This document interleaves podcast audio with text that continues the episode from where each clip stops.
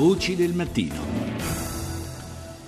E do il buongiorno ora al professore Carlo Filippini, docente emerito di economia politica alla Bocconi di Milano. Buongiorno professore. Buongiorno a tutti voi.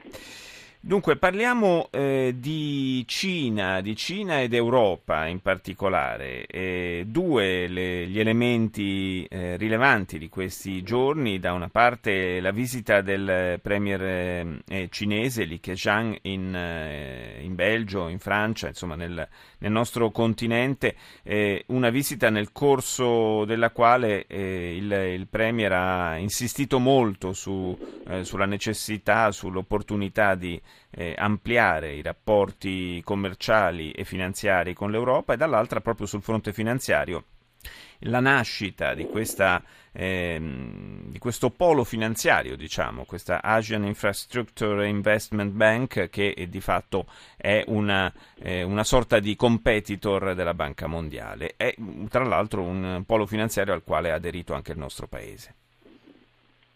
Professore.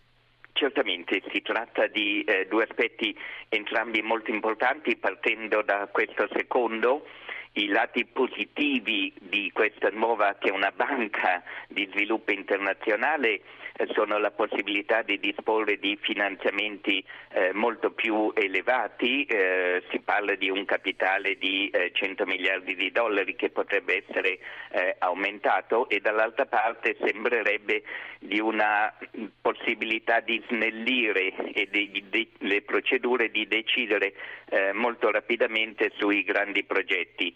Le infrastrutture, come sappiamo, sono uno dei punti deboli di tutta l'Asia. Mancano strade, mancano porti, mancano aeroporti, mancano autostrade, soprattutto manca, diciamo così, sono le infrastrutture virtuali, la banda larga per dire l'italiana, ecco.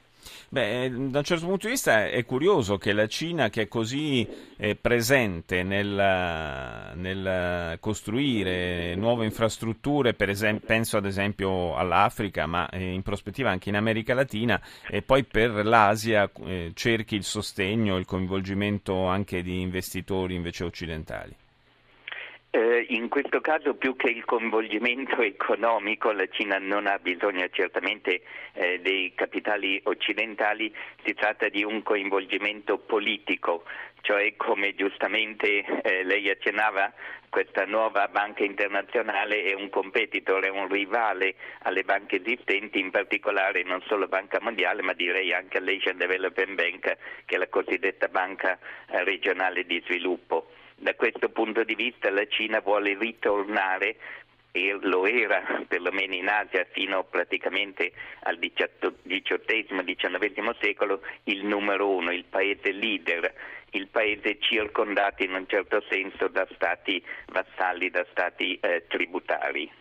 Ma secondo lei, professor Filippini, la Cina è preoccupata dalla eh, possibile positiva conclusione dei trattati di libero scambio tra Stati Uniti, Europa e Stati Uniti e paesi asiatici? Beh, certamente molto preoccupata perché la TPP, la Trans-Pacific Partnership, è questo enorme mercato comune, chiamiamolo così, fra molti paesi dell'Asia orientale, meridionale e della America del, America del Nord soprattutto isola appunto gli Stati Uniti hanno pensato questa TPP come eh, diciamo lì, un modo di limitare l'influenza internazionale della Cina. Se poi appunto vi fosse anche l'accordo fra Stati Uniti e Unione Europea, la Cina sarebbe il grande escluso da questi accordi e la nuova istituzione è uno dei tanti delle tante politiche, delle tante decisioni cinesi per spezzare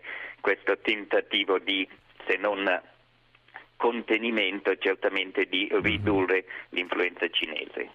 Grazie al professor Carlo Filippini per essere stato con noi stamani.